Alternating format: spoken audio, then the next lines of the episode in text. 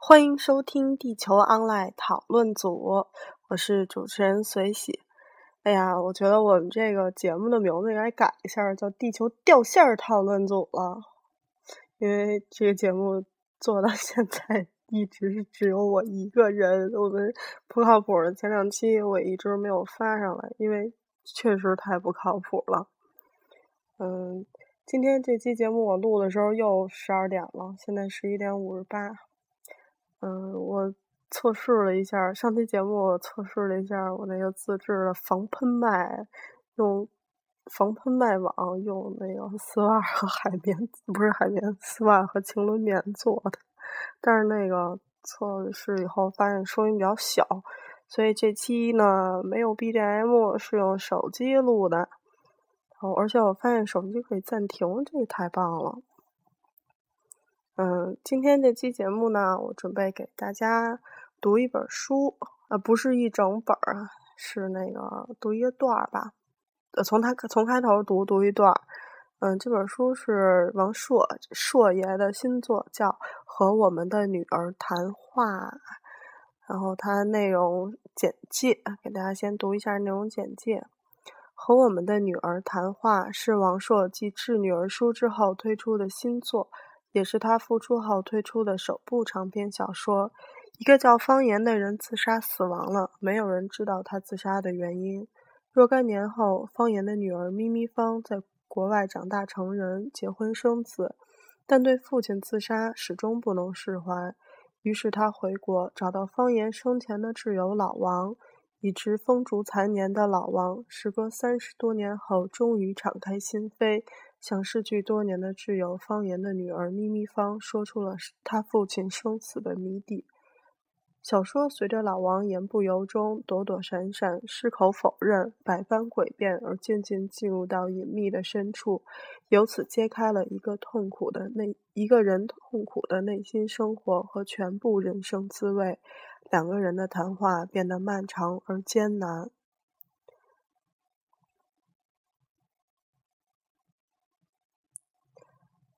第一章谈话之一。二零零四年，我还住在朝阳公园门外的朋友家里。一天早上，楼上的一个朋友给我送来一封信，是咪咪方从三藩市写来的。因为不知道我的地址，经过了几个朋友之手，耽搁了几个月才转到我这里。信皮儿已经有点皱了。他在信里写，他要高中毕业了，考上了东部一个我拼不出名字的公立大学的英文系。夏天就要从家里搬出去，租房子或者住学校宿舍。她有了一个男朋友，当地人，实诚，文字能力强，理智但是沮丧。她在心中问我是不是和我爸有点像。她说，她的理想就是尽快念完这四年大学，然后回北京找一小学教英语，然后每天混，写剧本或者小说。他在信中的原话是：“过一个北京女孩该过的日子。”咪咪方十三岁，跟妈妈移民美国，一直不习惯加州和英语，想北京。他念十年级那年放暑假，自己回过一趟北京。我请他吃东西。孩子说想回中国读大学。我跟孩子说：“你已经考不上中国的大学了，你的中文就停在十三岁之后接受的、认识的都是英文的。”翻回中文理解能力就顿了一步，怎么可能和本地那些一心通过考试解放自己，一直都在本地语言环境中的孩子竞争？想回来也要在外面念完大学，假装留学归来。我还对孩子说，北京作为一个新的消费中心，过去的那种生活方式正在逐渐消失。你不要太理想主义。咪咪方在信中问我，他爸爸理想主义吗？还是一个经常感到沮丧的人，是不是一直都在压抑着一种情绪？他和父亲住的那几年还太幼稚，不是很理解他。问我能不能告诉他一些关于他父亲的事儿？他到底有没有信耶稣基督一天主教？咪咪方在信中留了他的电子邮箱地址，我给他回了邮件，说信收到了，祝贺他考上大学。告诉他我的邮箱地址和手机号码，以便联系。告诉他我的看法是他父亲没有真信耶稣基督一天主教。他最后那几天的精神状态，毋宁说是迷惘。时间太久了，我已经不记得在那封邮件里还说了什么，只记得写邮件时的心情：难过，有一点激动，觉得孩子还太小，很多话不能说，尤其不能隔着天空说。想等他再长大一点，多接触一些不同的人，结两次婚，自己经自己经过一些哀乐。那时候还想问，再当面和他聊。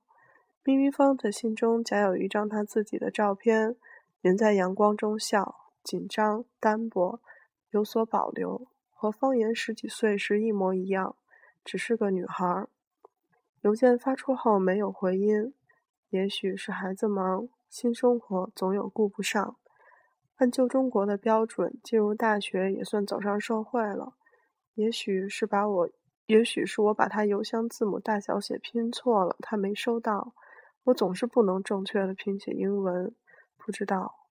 我以为很快就能见到他，也没太在意这件事儿。第一个十年，夏天学生放假，高速公路堵车，飞机一架架横着从天上过。我我会想一下秘密方，手机上进来不熟悉的号码，零零幺什么的，会闪一面试他。人有太多理由不互相联系，总之这份惦念也淡了。只是在机场接人、欢场熬夜，身边走过年轻讲英语的圆脸鬼儿，喜欢多看一眼，都忘了为什么了。慢慢的，第二个十年、第三个十年过去了，一代代果儿苍了，下了枝头。我也从中年步入老年，一生交的朋友都散了。各自各回各家，建立养老公社共度晚年的计划成了泡影。住在城里的费用太高，我收集了一下自己的存款，照目前的方式活，活不到八十就要沿街乞讨。而照紫微斗数的预测，我的寿命是八十四。朋友也都穷了，老住人家也不合适，于是收拾下自己一点衣物，告别了最后一个房东。自个儿搬进五环外早年也是朋友给置下的一所小房子里，不出门，也不再上网和记日子。我的时代已经落幕，该尽的心都尽了，剩下要做的就是把阳寿度完，不闹事儿，不出幺蛾子，安静本分的等着自己的命盘跑光最后一秒。这个世界与我无关，我每天眯在床上补这辈子缺的觉。醒了就看窗外的天空，看蔚蓝，时刻准备这个大家伙嗖一下跑掉，翻脸。酷热三年后，又是好雨三年，春天也不见晴日。门前的玉兰没抱成朵儿，就成了湿纸。这年暮春，有人给我打了个电话，报了半天名儿没想起来，说上世纪我们一起玩的很好的一个孤老头，在家花盆里拉了一泡屎，再也没站起来。几天后成了酱豆腐，被警察送去火化。北京市老联、孤联联合出钱买了棵柿子树，把它栽在密云水库山上的万人林。遗产律师来处理遗物，网上到处发消息找他的后人。一个和他住同楼，年前还帮他买过小苏打丁烷气碱和一瓶医用酒精的姑老太太，也是我们的救国。才得知，姑老太太建议大家到密云。到密云春游一趟，顺便给树浇浇水，没一个人响应。都说腿脚不方便，有事儿。求了一圈，比较多的态度就是找就近找个地方让活着的人聚聚。上世纪是谁说过的？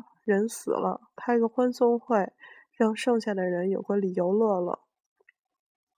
顾老太太上个世纪就特别爱操办把人把生人变熟，把熟人弄腻这种活动。过两天打电话来说地方找好了，上世纪我们常去的酒吧还剩一个蒋九在营业，还在原来的地方，是蒋浩的孙子在营业，已经跟蒋孙说好包他一夜。天上网下掉槐树穗子的那天夜里，我进了蒋酒，看见一群苍鹭和信天翁朝我狞笑，我做了充分现实很残酷的心理准备。但现实比我想的还残酷。我问他们：“咱们熟吗？”他们说：“瞧你家那操性。”我伸出我的手，那是一只爪子。一帮妖怪坐下，都先要杯子、清水，泡上自己的假牙，再要一只干净杯子，打听都有什么喝的。所有人都在讲话，讲出来的话哪儿都不挨哪儿。有人轻浮了，也不知为什么，一男一女明明和这里所有人都睡过，现在装耳背，一个名字都想不起来。摘下假牙，我立刻看不见自己的嘴了。这屋里所有的脸、鼻子以下都是他的。突然，一堆爪子举起杯，一片牙床声，也没听清为什么。人人都把酒倒进自己的下巴和领口里，洗了把脖子，而且立刻就有人腮帮子一耷拉，醉了。蒋孙儿站在门口不进来，和街上的人说话，说不认识我们，我都听见了。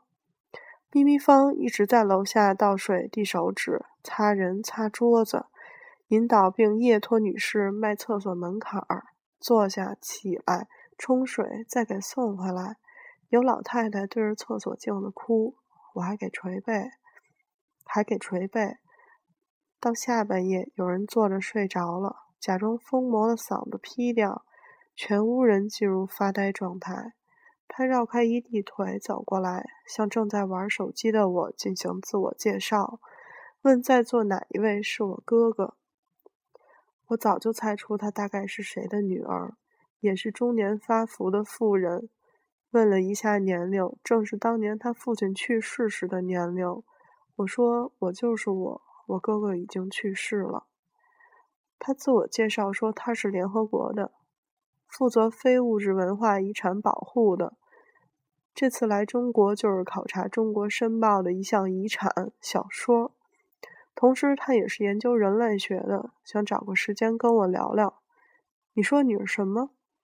他说完他是联合国的，我就空白了，后面的话没听见。他又说了一遍他是什么，我说哦，很好。他问我什么时候有时间和方便，我说现在吃什么都不香，就是睡眠还可以。托您的福，一天还能睡十二小时以上，就是十二小时要起来上十二次厕所。他给我说打过电话，可是永远没人接。我说我这。我这个这么不怕冷的人，现在六月还要生暖气，见到点阳光就像蛾子一样凑过去。他说有我的地址，可以开车去我那儿。我说千万不要买我们那儿的房子，别听销售说的好听，一条新航线经过我们的头顶，附近的婴儿妈妈都不出奶了。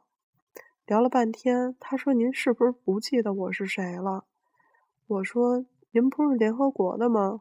他说：“是是。”又从头自我介绍，我又空白了。回过神儿来，听到他说他大学不慎交了个书呆子男朋友，就继续念了下去。书呆子得了一奖学金去欧洲，他也弄了一笔奖学金去欧，跟着他也弄了一笔奖学金跟着。书呆子弄了一笔奖学金去南非，他没弄上奖学金就生闯了跟去。到书呆子劝。到书呆子向全世界申请，准备去南极洲，他才发现书呆子不呆，是个旅游狂。这一蹦子奔出去已是小十年了，地方没少去，十年环球旅行。到了南极，企鹅出来迎接他们，书呆子流泪了，说到地方了，从此搬去和企鹅住，不再和人说话。他找书呆子他妈调出书呆子小时候看病的档案，全明白了。书呆子是小儿自闭来的，念书有念好自闭的。我说听说过，一般我隔几年回一次北京。他说中国很重要吗？但是每次首都机场，但是每次落首都机场也觉得是到了一外国。人家跟我说中文，我还跟人家说英语，心里特别堵得慌。想多待几天，往往没待住又走了。您终于把自个儿变成另外一个人了。我说，也许吧。反正长大就意味着我总要变成一个人，变成谁都是我。我又空白了。他还那儿说，入了籍，嫁了人，第一任丈夫爷爷去过中国，生了一女，后来离婚，对方外遇，又和一个说不上是哪国办出来的华裔有过一次婚，他外遇，目前独身。后来混进教科文组织北京代表处打一份工，还是您建议的呢？进联合国工资免税。当年据说，一方面搞一点自己感兴趣的研究，一方面想北京了。转进北京一年了，还说还是一说话就大错表情。您不觉得我北京话地道点了吗？但渐渐找回点北京的感觉了。我说没关系，在国外待久的人都有点二。他问想起我是谁了？我说北京的联合国。他叹了口气，拍了拍我的手，问我下周有没有时间，能不能到我住的地方去看我。我白天都不起床，那晚那晚上不是看您，那晚上不是看您，就是想跟您聊聊。我正写一本有关写一本书，有问题想请教您，您愿意帮助我吗？什么书啊？我问他。现在还有出版？纸媒吗？课题？他说长篇微博、电媒，随您怎么说。我只沿用一种比较古老的说法，方便您理解。我说小说，听说过，我年轻时见过。到我刚上点岁数，中年就已经是遗产了，怎么才申报啊？要证明没有失传，还有老艺人。当年的很难，你懂我的意思吗？当年是眼巴前吗？他说，国际上划分是从上世纪八十年代往下，之前到一九四九年是现代，一九四九年之前到五四是近代，再往前是古代。当然，他说这样划分也是从俗。还有一种更俗、更不科学，是按地域和心态划分。有阳狂时期、党同伐异时期、全体变成孙子时期、假装不是孙子时期和全被当成笑话、全被消遣期、全被消费期。对不起，至此，文学强迫自己冒充一股社会势力的现象被终结了。您是假装不是孙子时期到全被当成笑话时期的一个过渡人物，按哪种划分都在我的写作范围内，所以有些事想采访一下，请王老先生您不要再推辞了。我说没听懂，你认错人了，您把我当谁了？他说您是我大爷，我可是您一晚辈。不对呀，我说没写过字，怎么成文人了？哎，我喊。我喊一老太太转脸儿，你不信我？你问问他，这屋都是我多少年的老弟弟老妹妹，我的事儿全知道。老妹妹，她说我弄过小说。老妹妹目光炯炯，你不加一老会死啊！对咪咪方说：“女士，你可能搞错了，真没听他弄过小说，净听说他弄小买卖了。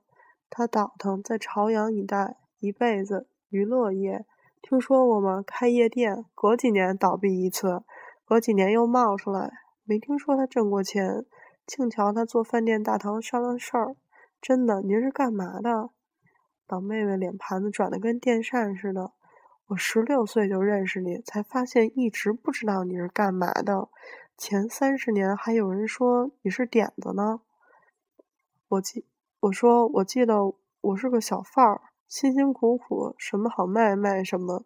一开始社会上都叫我朝阳小王，后来叫我北京老王。后来生意越来越不好做，我也老了，碰见谁都比我小，再出来卖也挺没劲的。老妹妹说还卖过人口，必须的，那是必须的。我抓住老妹妹手腕子说：“你给我，那是我的假牙。”对不起，对不起，我以为是我的呢。咪咪方说。您真不记得了？我要真是一写字儿的，我要何必这么操劳？你怎么不愿意省点心？我怎么不愿意省点心？随便写点东西，找个有势力的养起来。